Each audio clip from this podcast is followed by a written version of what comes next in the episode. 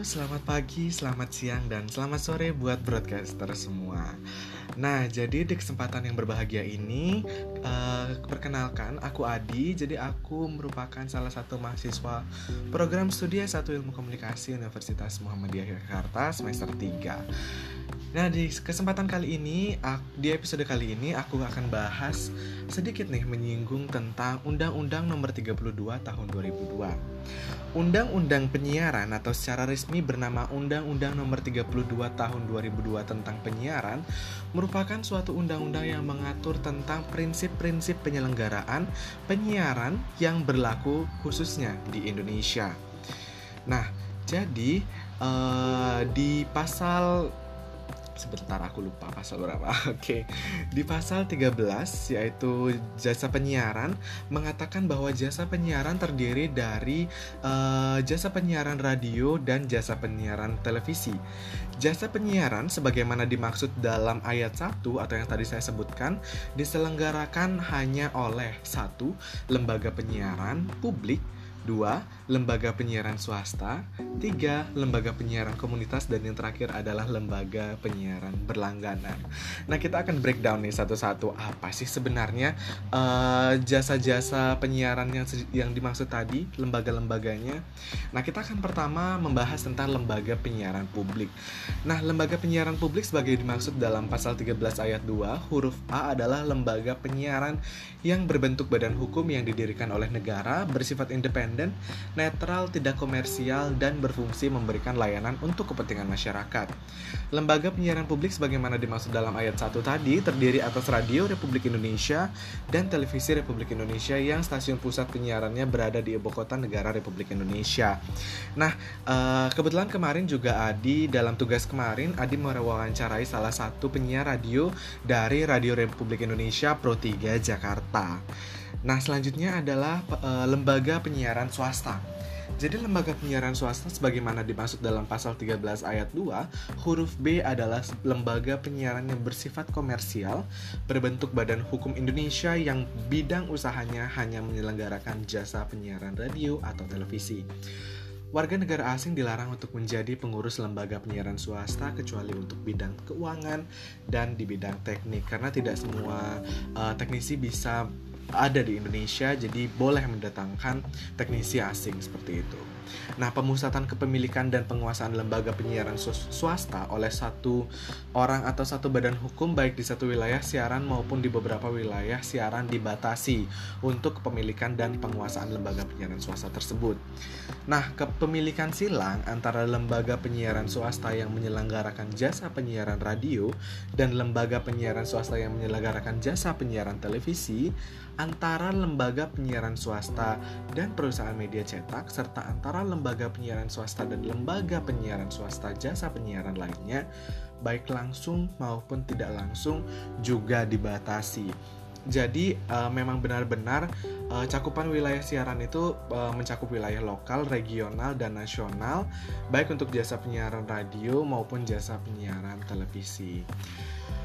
Nah, uh, lembaga penyiaran swasta, jasa penyiaran radio, dan jasa penyiaran televisi masing-masing hanya dapat menyelenggarakan satu siaran dengan satu saluran uh, pada satu cakupan wilayah siaran. Nah, yang ketiga kita akan bahas tentang lembaga penyiaran komunitas.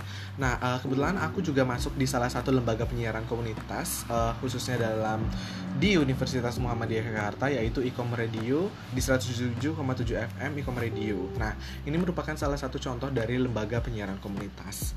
Uh, lembaga penyiaran komunitas bagaimana dimaksud dalam pasal 13 ayat 2 huruf C merupakan lembaga penyiaran yang berbentuk badan hukum Indonesia didirikan oleh komunitas tertentu bersifat independen dan tidak komersial dengan daya pancar rendah, luas jangkauan wilayah terbatas serta untuk melayani kepentingan komunitasnya. Nah, benar. Luas jangkauan wilayah terbatas. Uh, kita hanya menyiarkan di bagian Universitas Muhammadiyah Jakarta saja Ikom Radio itu uh, maka dari itu hanya dikatakan lembaga penyiaran komunitas lembaga, lembaga penyiaran komunitas bagaimana dimaksud dalam ayat satu tadi diselenggarakan tidak untuk mencari laba atau keuntungan atau tidak merupakan bagian perusahaan yang mencari keuntungan semata dan untuk mendidik dan memajukan masyarakat dalam mencapai kesejahteraan dengan melaksanakan program acara yang meliputi budaya, pendidikan, dan informasi yang menggambarkan identitas bangsa. Nah, benar banget. Lembaga penyiaran komunitas uh, merupakan, bukan suatu uh, lembaga penyiaran yang profitable atau bisa dikatakan suatu uh, organisasi yang non profit seperti itu. Jadi tidak ada uh, tidak diperuntukkan untuk mencari laba atau keuntungan. Nah, lembaga penyiaran komunitas merupakan komunitas non partisan yang keberadaan organisasinya tidak mewakili organisasi atau lembaga asing serta bukan komunitas internasional, tidak terkait dengan organisasi terlala, terlarang dan tidak untuk kepentingan propaganda bagi kelompok atau golongan tertentu. Uh, selanjutnya, lembaga penyiaran komunitas didirikan atas biaya yang diperoleh, diperoleh dari kontribusi komunitas tertentu dan menjadi milik komunitas tersebut. Lembaga penyiaran komunitas dapat memperoleh sumber pembiayaan dari sumbangan, hibah, sponsor, dan sumber lain yang sah dan tidak mengikat.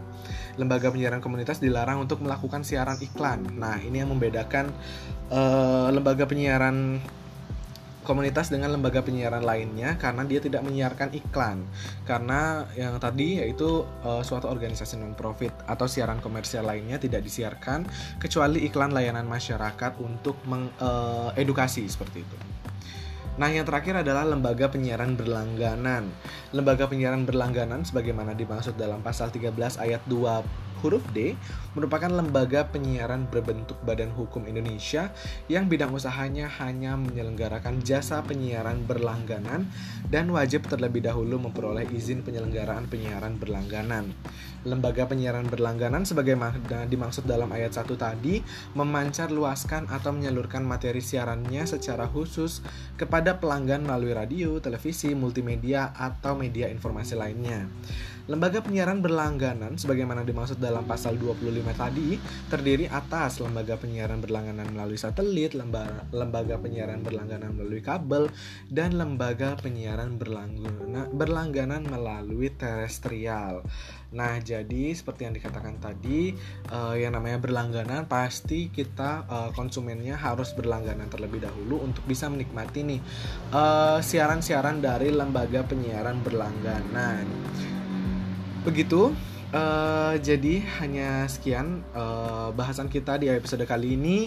Uh, jika disimpulkan bahwa lembaga penyiaran itu uh, ada empat khususnya di Indonesia yaitu lembaga penyiaran publik, lembaga penyiaran swasta, lembaga penyiaran komunitas dan lembaga penyiaran berlangganan. Nah semua lembaga penyiaran tadi itu diawasi oleh uh, eh, KPI yaitu Komisi Penyiaran Indonesia. Nah, jadi seluruh uh, isi siaran mereka yang disiarkan langsung oleh lembaga penyiaran tadi itu secara langsung diawasi oleh KPI agar masih mengikuti batasan-batasan norma-norma sosial atau norma-norma yang memang yang diatur oleh KPI uh, eh, tidak melenceng dari norma-norma itu atau peraturan-peraturan Nah, sekian bahasan dari uh, kami.